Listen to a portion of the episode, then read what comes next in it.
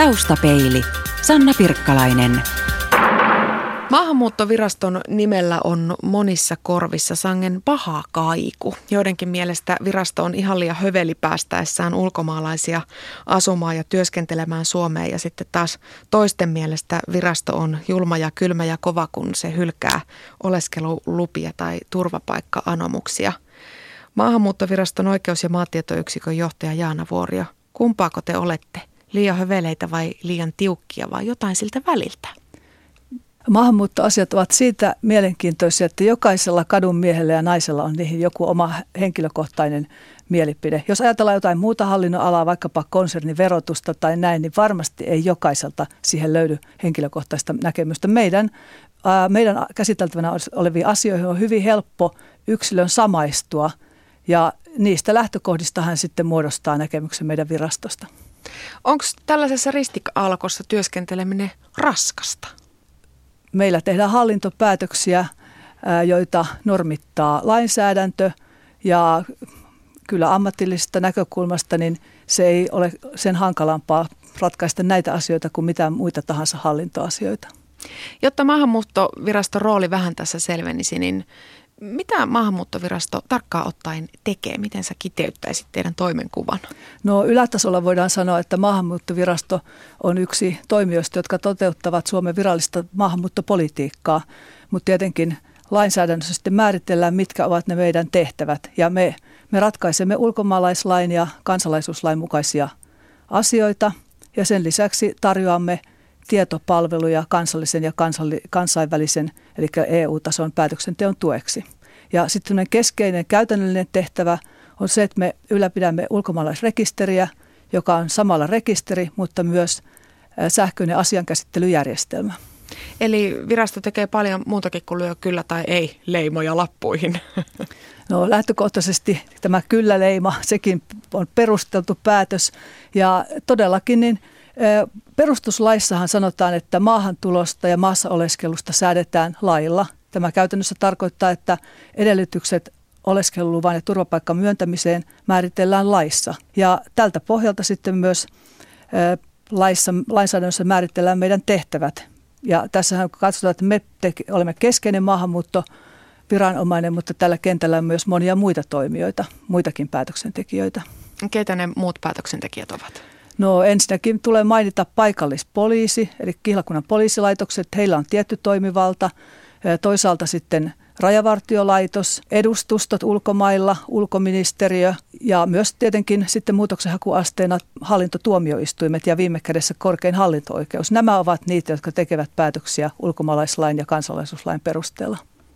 Jaana Vuorio, kuka sen sitten päättää, että saako Suomeen jäädä? Onko se joku yksittäinen ihminen, joka virastossa esimerkiksi tällaisen turvapaikkahakemuksen käsittelee? Turvapaikkapäätökset tehdään esittelystä, eli siinä on asian esittelee tämä yleensä ylitarkastajan virassa oleva henkilö, joka on kohdannut ja puhuttellut turvapaikanhakijan. Ja sillä perusteella, mitä hän on puhuttelussa ja muista lähteistä, kuten maatiedon avulla – har, tätä käsittelyä, asiaa käsitellessä ja harkitessaan, niin hän kirjoittaa sitä päätösluonnoksen ja sen sitten esittelee tulosalueen johtajalle, joka viime kädessä tekee sen päätöksen. Tämä on ihan normaalia esittelymenettelyä. Sanoikin tuossa tuon, että maatietoyksiköstä apua löytyy, eli se on se yksikkö, jossa sinä työtäsi teet. Minkälaista työtä se maatietoyksikön työ oikein on? Onko se teidän tehtävänne selvittää, että millaisista oloista nämä ihmiset oikeasti tulevat? Heillähän varmasti oma kertomus on, että minkälaista siellä lähtömaassa oli, mutta ihan kai sen perusteella päätöksiä ei voida tehdä. Meillä on maatietopalvelussa joukko tutkijoita, joilla on hyvin monipuolinen kokemus – eri maiden ihmisoikeus- ja muista tilanteista. Ja nämä tutkijat keräävät ja analysoivat lähtömaatietoa kaikista mahdollisista lähteistä. Ja sitten jos ajatellaan tätä saatavuutta päätöksentekijöille, niin meillä on lähtömaatietokanta, johon tätä maatietoa viedään. Ja sitten se on helposti siellä sen päätöksentekijän tai esittelijän saatavilla. Ja jos ajattelemme tätä turvapaikkapäätöksentekoa, niin tässä se kertomus on tietenkin avainasemassa. Mutta tietyissä tapauksissa tätä kertomusta on tarpeen, sen uskottavuutta on tarpeen arvioida. jolloin tämä lähtömaatieto tuottaa siihen aineksia. Ja voitaisiin puhua tämän turvapaikkahakemuksen yleisestä ja erityisestä uskottavuudesta. Yleinen uskottavuus tarkoittaa sitä, että onko hakija X, onko se mitä hän on kertonut, voiko se ylipäätään pitää paikkansa siitä maasta lähdettynä. Ja toinen puoli on erityinen uskottavuus ja siinä taas tarkastellaan sitä, että voiko nämä seikat olla nimenomaan tämän hakijan. Onko tämä kertomus, mitä hän esittää, joka sinällään oikeuttaa turvapaikkaan, niin onko se hänen osaltaan tosi? Eli lähtömaan tieto ei ota kantaa siihen, onko hakemus uskottava vai ei, mutta sen avulla päätöksentekijä kykenee vakuuttumaan uskottavuudesta. Eli moitteet siitä, että näitä turvapaikkapäätöksiä esimerkiksi tehtäisiin jotenkin hepposin perustein, niin ne eivät pidä paikkansa. Toi vaikuttaa ihan valtavan suurelta selvitystyön määrältä, mitä te siellä maahanmuuttovirastossa teette. Näin voidaan sanoa, sillä voisin kuvitella, että on harvoja sellaisia hallinto, hallintovirkamiehen tehtäviä, jossa niin monipuolinen ja monisäikeinen aineisto tulee ottaa päätöksenteossa huomioon. Ja senpä takia juuri niin näitä ei voida tehdä liukuhihnalta, vaan jokainen päätös on yksilöllinen ja harkintaa aina yksilöllinen. Jaana Vuorio, näihin asioihin, kuten itse totesit, tähän maahanmuuttoon ja turvapaikan hakemiseen liittyy hirvittävän suuria tunteita. Kielteinen päätös turvapaikasta, esimerkiksi turvapaikasta voi olla hakijalle maailmanloppu. Onko teidän työnne vaarallista? Uhkaillaanko teitä tämän vuoksi, tämän työn vuoksi, mitä te teette?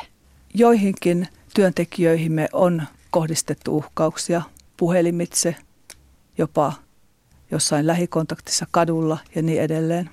Et se on tietenkin mahdollista, koska ihminen, joka on odottanut myönteistä päätöstä ja mahdollista jäädä Suomeen, niin voi tietenkin siitä pettyä. Mutta nythän täytyy ottaa myös huomioon se, että meidän päätös ei ole ollenkaan lopullinen. Joka ikisestä päätöksestä voidaan valittaa hallinto-oikeuteen ja, ja normaali menettelyssä turvapaikkapäätös, kielteinen turvapaikkapäätös on vasta hallinto-oikeuden päätöksen jälkeen täytäntöönpanokelpoinen. Ja sitten on vielä mahdollista hakea täytäntöönpanokieltoa korkeammalta hallinto-oikeudelta ja sitten on vielä tapauksia, joissa tämän suomalaisen ja kansallisen päätöksenteon jälkeen niin henkilö valittaa ihmisoikeustuomioistuimeen Strasbourgiin tai YK kidutuksen vastaiseen komitean tekee yksilövalituksen. Eli tässä, tässä monet asiat voivat kestää hyvinkin kauan ennen kuin se faktinen maasta poistaminen edes toteutuu. Jaana Vuorio, kuinka sinä olet päätynyt maahanmuuttoviraston palvelukseen? Itse asiassa aivan sattumalta. Minulla oli tiedekunnasta neljännesvuosisata sitten valmistuessani aivan toisenlaiset tavoitteet ja itse asiassa olinkin hetkisen siellä tuomioistuin uralla, mutta kun minulle sitten tarjoutui mahdollisuus päästä YK pakolaisvaltuutetun toimiston apulaisasiantuntijaksi kenttätehtäviin, niin ne sitten jotenkin niin veivät mukanaan, että Suomeen palattuani jo vuoden hovioikeustyöskentelyn jälkeen, niin ajauduin tälle, tälle maahanmuuttouralle sitten juuri silloin, kun Suomesta tuli EU-jäsen. Onko kadottanut koskaan? No eipä, ei ole ollut aikaa katua sitä, että tässä on tämä ollut hyvin semmoinen vaihteleva ja monipuolinen tehtäväkenttä. Ja voisin sanoa, että kun mä olen kuitenkin erityisesti kiinnostunut ihmis- ja perusoikeuksista, niin tässä liikutaan niiden asioiden aivan ytimessä. Ja samoin myös kansainvälinen politiikka ja sen seuraaminen kiinnostaa, niin kyllä voisin sanoa, että tämä on aivan minulle ollut unelmaduuni. Tuoreimmassa Helsingin Sanomien kuukausiliitteessä oli toimittaja Ilkka Malmbergin ansiokas juttu, jossa kerrottiin Suomesta vuonna 1983. Ja tuossa jutussa viitattiin sen ajan maahanmuuttopolitiikkaan seuraavanlaisella lauseella. Ulkomaalaisia on Suomessa vähemmän kuin prosentin neljäsosa, sillä heidän maahantulonsa estää ulkomaalaistoimiston päällikkö Eila Kännö. Nykyään Suomeen asettuu sisäasiaministeriön mukaan noin 11 000 ulkomaan kansalaista vuosittain, eli 30 vuodessa on melkomoinen muutos tapahtunut. Maahanmuuttoviraston oikeus- ja maatietoyksikön johtaja Jaana Vuori on aika vaikea kuvitella Suomea enää ilman esimerkiksi ulkomailta tulevaa tai tänne jo tullutta työvoimaa. Onko toteamus siitä, että Suomi ei ilman maahanmuuttajia pärjää, niin sinun mielestäsi ihan täyttä totta? Kyllä se mielestäni on aivan totta. Ja me elämme semmoisessa globaalissa kylässä, jossa ei ole paluta sellaiseen, eh, sellaiseen johonkin lintukotiin ajatteluun, että Suomi, Suomi suomalaisille ja muut pois, vaan, vaan tämä on nyt tämä on se trendi. Ja Suomessahan tämä kehitys on ollut huomattavasti huomattavan maltillista verrattuna joihinkin meidän naapurimaihimmekin, mutta tässä kuitenkin niin ihmiset liikkuvat, puhutaan niin sanotusta kiertomuutosta. Edes, ei voida edes ajatella, että ne henkilöt, jotka tänne Suomeen tulevat, asettuvat tänne, saavat oleskeluluvan vaikka pysyväisluonteisenkin, niin eivät he välttämättä aina tänne jää. Että tässä on, tässä on oikeastaan tämä aktiivinen maahanmuuttopolitiikka ja tämmöinen ennakoiva maahanmuuttopolitiikka on se ainut vaihtoehto tänä päivänä. Ikääntyvä Suomi siis tarvitsee tekeviä käsiä myös ulkomailta ja sisäasiaministeriön onkin antanut tehtäväksi laatia tällaisen uuden maahanmuuton strategian luonnoksen ja se on ministeri Päivi Räsäselle tammikuussa luovutettu lausunto ja siitä on annettu tämän kevään aikana ja valtioneuvosto pian ottaneen sen käsittelyyn. Jana Vuorio, mitkä ovat tämän uuden strategian keskeiset sisällöt? Strategiassa määritellään suuntaviivat, itse asiassa kolme suuntaviivaa. Ensimmäiseksi Suomi on turvallisesti avoin. Ja tässähän todetaan niin, että Suomi tosiaan tarvitsee aktiivista, suunnitelmallista ja kohdennettua työperusteista maahanmuuttoa, mutta toisaalta me ollaan myös sitouduttu näihin kansainvälisiin sopimuksiin, ihmisoikeussopimuksiin. Meidän tulee tosiaan antaa korkealuokkaista kansainvälistä suojelua sitä tarvitseville edelleen. Ja Suomen osaltahan kuitenkin turvapaikanhakijamäärät ovat olleet huomattavan tasaisia, kun jossain naapurimaassa Ruotsissa muutamassa vuodessa nämä hakijamäärät on kaksinkertaistunut 24 000. Tänä vuonna on prognoosi 50 000, niin Suomessa ollaan semmoisella noin 3 000 tasolla. Eli tämä ei pitäisi meille olla myöskään mikään ylivoimainen, ylivoimainen urakka. Ja tässä tosiaan sitten tavoitteena on nähdä se, että liikkuvuus on Suomelle mahdollisuus, ei uhka – ja meidän täytyy tosiaan ennakoivasti suhtautua ja, ja kohdata sitten ne haasteet, mitä tähän liittyy. Tietysti laittoman maahantulon ja ihmiskaupan ja tämän tyyppisten negatiivisten ilmiöiden torjuminen on, on myös ihan avainasemassa, jotta sitten taas tämä maahanmuuton oikeutus voidaan perustella. Onko tässä jotakin ihan merkittävää uutta vai onko tässä vaan laitettu jotenkin jo tiedettyjä asioita vähän uuteen järjestykseen?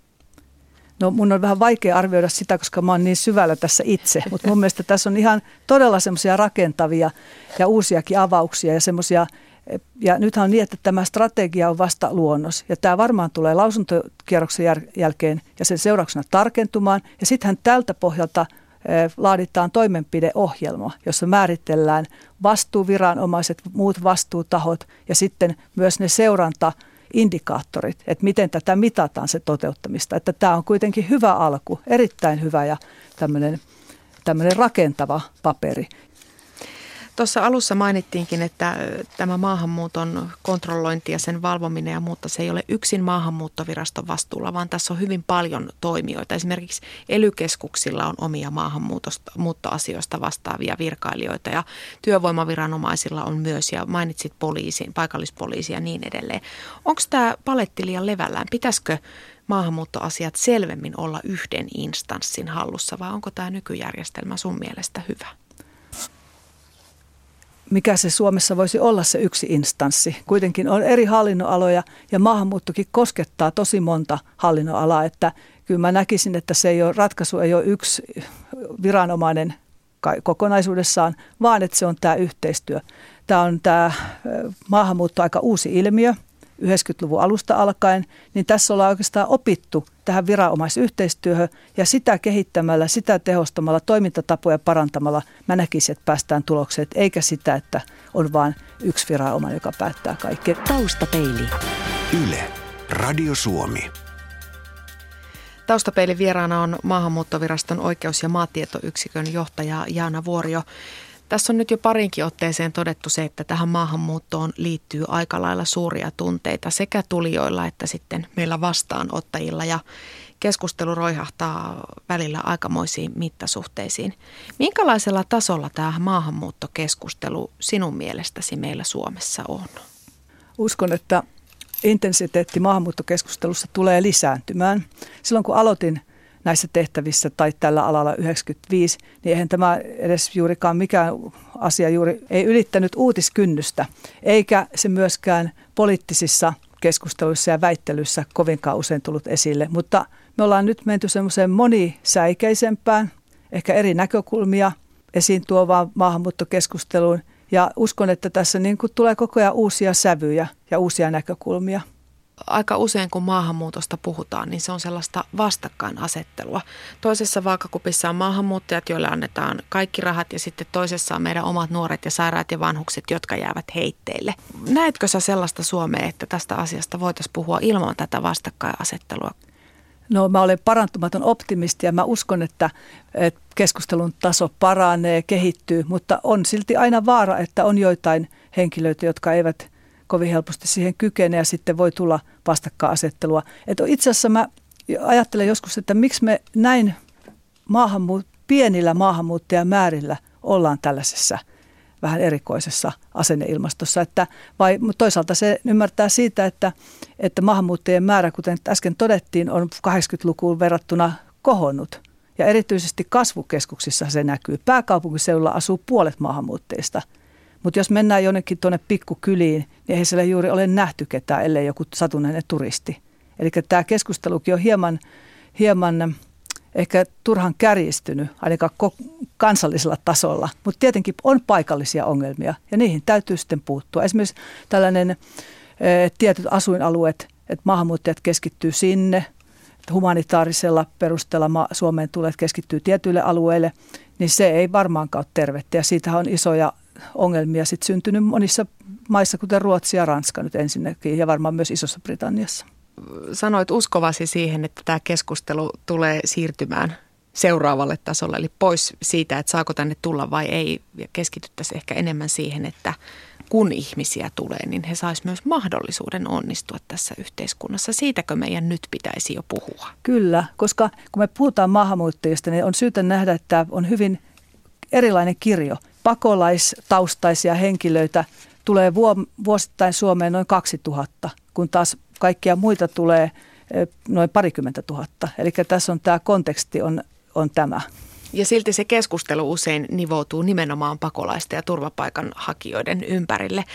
Otit tämän pakolaisasian esiin kun perehdyin tähän keskusteluun, jota tästä maahanmuuttostrategian luonnoksesta on käyty, niin siellä joku oli nostanut esiin tällaisen ajatuksen, että kun kunnat on niin nihkeitä vastaanottamaan pakolaisia, niin pitäisikö kunnilla olla lakisääteinen, isommilla kunnilla ainakin, lakisääteinen velvollisuus ottaa vastaan tietty määrä pakolaisia? Mitä mieltä olet? Tämä on täysin poliittinen kysymys. Mutta jos ajatellaan ihan tämän henkilön kannalta, niin tietysti olisi hyvä, että hän pääsisi kuntaan mahdollisimman pian, koska sillä hänen kotouttamisprosessi, kotoutumisprosessi voisi alkaa mahdollisimman pian. Et ei ole kauhean tarkoituksenmukaista, että e, turvapaikan saanut henkilö on kuukausi kaupalla vastaanottokeskuksessa ennen kuin hän pääsee muuttamaan kuntaan. Ja tämä on myös erittäin kallista, koska vastaanotto kuukaudessa maksaa noin 1200 e, euroa. Olisi paljon parempi, että henkilö pääsisi kuntaan, pääsisi oppimaan suomen kieltä, voisi työllistyä ja niin edelleen. Tämä olisi myös kansantaloudellisesti järkevä vaihtoehto, mutta se, että miten siihen päästään pakolla vai vapaaehtoisesti, niin sen jäätään kyllä poliittisten päätöksentekijöiden harteille. Jaana Vuorio, törmäätkö sinä sun omassa työssäsi rasismiin? Olen työssäni viraston pääjuristi ja voisin sanoa, että hyvin harvoin itse siihen törmään. Mutta kyllä tiedän, että joillekin – kollegoille voi tulla sellaisia tiettyjä viestejä tai puhelinsoittoja, sähköpostiviestejä, joissa sitten kysytään juuri, että miksi päästätte kaikki tänne ja näin. Onko maahanmuuttokriittisyydellä ja rasismilla mielestäsi jotain eroa? Käsitteellisesti ne ovat kyllä kaksi eri asiaa. Ja olisi tietysti hyvä, että keskustelua käydessä niin kaikki tietäisivät, mitä, mitä tarkoitetaan, mutta maahanmuuttokriittisyys – en pitäisi sitä minä synonyyminä myöskään sanalle rasismi. Taustapeilin Vakio Viitonen. Maahanmuuttoviraston oikeus- ja maatietoyksikön johtaja Jaana Vuorio. Mitä muistat lapsuudestasi? Kasvojen varkaudessa pienessä teollisuuskaupungissa Itä-Suomessa. Ja mun ammatillisesta näkökulmasta mulle jäi erityisesti mieleen se, että kun mä noin kymmenen vuotta soitin sillä musiikkiopistossa pianoa, niin mulla lähes aina oli ulkomaalainen pianosoito-opettaja. Mulla oli kaksi ö, espanjalaista mieshenkilöä ja sitten yksi japanilainen, jotka olivat kaikki tulleet Suomeen ö, vaimon tuomana, suomalaisen puolison mukana. Ja tämä tosiaan tapahtui siis 70-luvulla.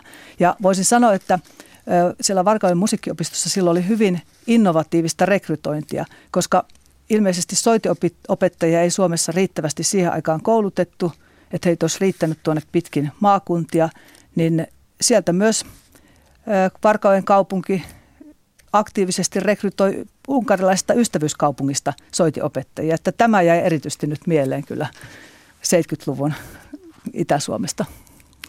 Paras ja pahin luonteen piirteesi ja milloin ne tulevat esiin? No mä oon semmoinen, niin kuin sanoin, parantumaton optimisti. Mä näen yleensä asioiden myönteiset puolet melkein mistä asiasta kuin asiasta. Että se on varmaan aika hyvä puoli. Mutta sitten tämä pahin puoli voi olla sellainen, että mä oon tosi jääräpäin, jos mä pitää jotain asiaa tärkeänä. Että mä oon asiassa luja, mutta menettelytavassa kyllä sitten joustava ja rakentava. Että ne tulee kaikissa tilanteissa esille nämä piirteet kyllä. Millaisten ihmisten seurassa viihdyt? Mä viihdyn melkein kaikenlaisten ihmisten seurassa, mutta sellaisessa seurassa mä en viihdy, jossa jahkaillaan ja, ja vatvotaan asioita ja synkistellään. Missä olet mielestäsi onnistunut parhaiten? No mä olen omasta mielestäni onnistunut aika hyvin perheen ja työelämän yhteensovittamisessa. Että mulla on kolme lasta, jotka on syntynyt kolmella eri vuosikymmenellä. Ja sitten mä oon kuitenkin tämmöisen ihanan työn, työuran tässä viettänyt kauhean mielenkiintoisen. Niin kyllä mä oon siinä mielestäni onnistunut, että mä oon onnellinen ihminen. Minkälainen on toistaiseksi toteutumaton haaveesi? No mä voisin tässä yhteydessä kertoa esimerkiksi semmoisen, kun mä oon niin vuodesta toiseen miehelle toivonut, että mentäisiin nyt joskus tuonne etelävaltioihin kuuntelemaan mun lempimusiikkia, jazz, blues, country ja niin edelleen. Niin tänä kesänä hän on sitten lopulta luvannut viedä mut sinne Tennessee, Louisiana, Austin, Texas linjalle. Toteutumattomia haaveita, niitä on varmasti myös monilla Suomeen asettuneilla ulkomaalaisilla, sillä tänne uuteen kotimaahan ei välttämättä ole ihan helppo sopeutua, varsinkaan jos sitä mainittua kielitaitoa ei ole. Maahanmuuttoviraston oikeus- ja maatietoyksikön johtaja Jaana Vuorio, mitkä ovat tällä hetkellä suurimmat maahanmuuttoon liittyvät ongelmat?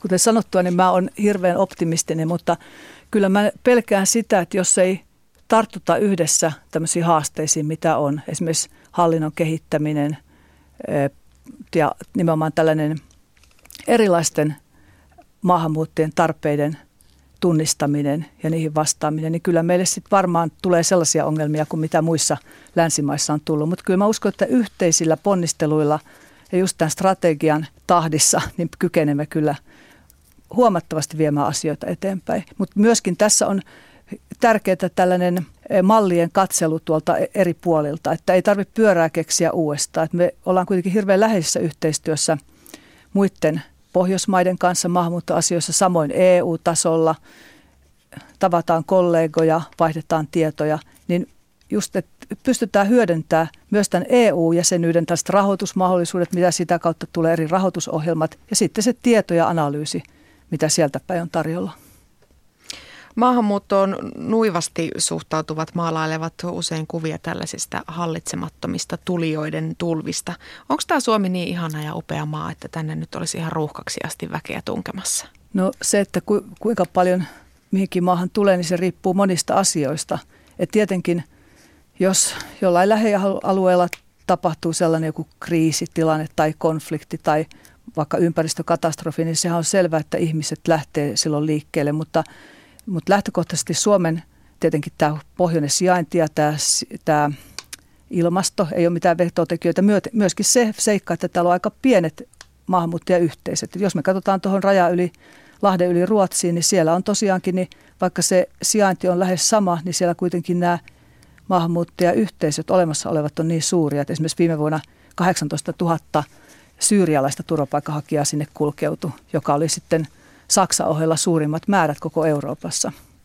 Että me todellakin, niin ei varmaan sen takia, että suomalaiset on niin ihania, että tänne kukaan tulee tai jätä tulematta, mutta tota, se on monien asioiden summa. Ja tietysti nyt, niin kuin sanottua, niin tällaisessa globaalissa kylässä, jossa on helppo liikkua sinne ja tänne ja lentokone tuo ja laiva ja muu, niin siis hyvin nopeastikin ihmisiä voi siirtyä paikasta toiseen. kun mä silloin olin muinoin Afrikassa – Keniassa, niin siellä oli noin 10 000 hakijaa yleensä perinteisesti vuosittain. Mutta sitten kun Somalian tilanne revähti siellä, niin yhtäkkiä tuli joka viikko tuli 10 000 raja yli. Et siinä on, kaikki riippuu kaikesta. Julkisuudessa puhutaan aika ajoin myös tällaisesta turvapaikkaturismista, eli mennään maasta toiseen ja elellään kohdemaan ylläpidossa siihen saakka, kunnes käännytys tulee. Onko tämä ihan oikeasti ongelma vai onko tämä vaan sellainen pieni rikkarokassa, joka ehkä juuri sen röyhkeyden vuoksi nousee sitten julkisessa keskustelussa esiin?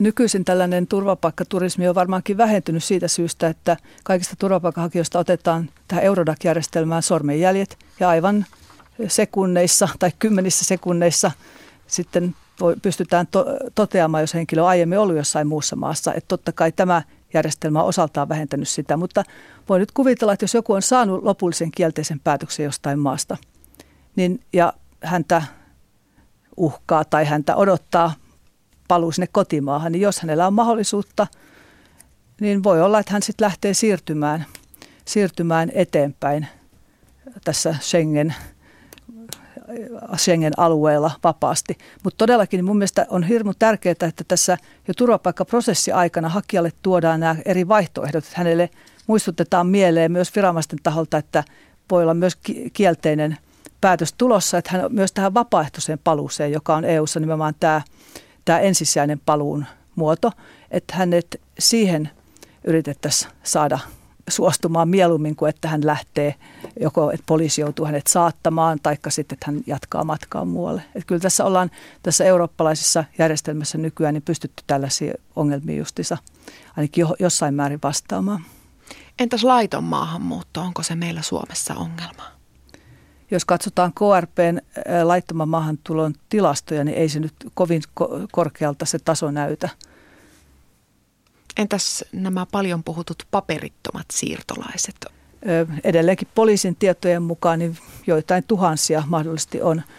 Ja varmaankin he ovat juuri niitä, jotka ovat syystä tai toisesta täällä laittomasti. Eli he ovat ehkä tulleet viisumilla, jääneet tänne alueelle tai sitten menneet turvapaikkaprosessin jälkeen, varsinkin loppuvaiheessa niin sanotusti maan alle ja pyrkivät välttämään maasta poistamista. Jana Vuorio, Millä tavalla Suomeen maahan muuttavat saadaan tähän suomalaiseen yhteiskuntaan kotiutumaan? Siihen ei kai yksinomaan mikään virasto, ei edes maahanmuuttovirasto voi vaikuttaa, vaan se olisi vähän niin kuin meidän jokaisen asia. Todellakin näin, koska maahanmuuttovirasto käsittelee näitä maahantuloja ja kansalaisuuden myöntämiseen liittyviä hakemuksia ja meillä ei ole edes vastuuta kotouttamisesta. Että tietenkin jos ajatellaan ihan laajasti, niin jokaisella meillä on vastuu myönteisestä vuorovaikutuksesta ja ennakkoluulojen murtamisesta arjessa, niin kuin tässä maahanmuuton tulevaisuus 2020 strategiassa tai ehdotuksessa niin todetaan. Uskotko sinä siihen, että suomalainen yhteiskunta on menossa siihen suuntaan, että tulijoille on tilaa ja heidät otetaan lämpimästi vastaan? No, jos ajatellaan tätä lapsia ja nuoria Suomessa, niin aika monissa kouluissa on jo maahanmuuttajataustaisia koulukavereita ja sitä ei pidetä minään kummallisena, että kyllä me tässä varmaan niin 20 vuoden päästä niin toivoisin ja haluaisin uskoa siihen, että yhä useammalla olisi maahanmuuttaja ystäviä ja kavereita. Taustapeili. Yle. Radio Suomi.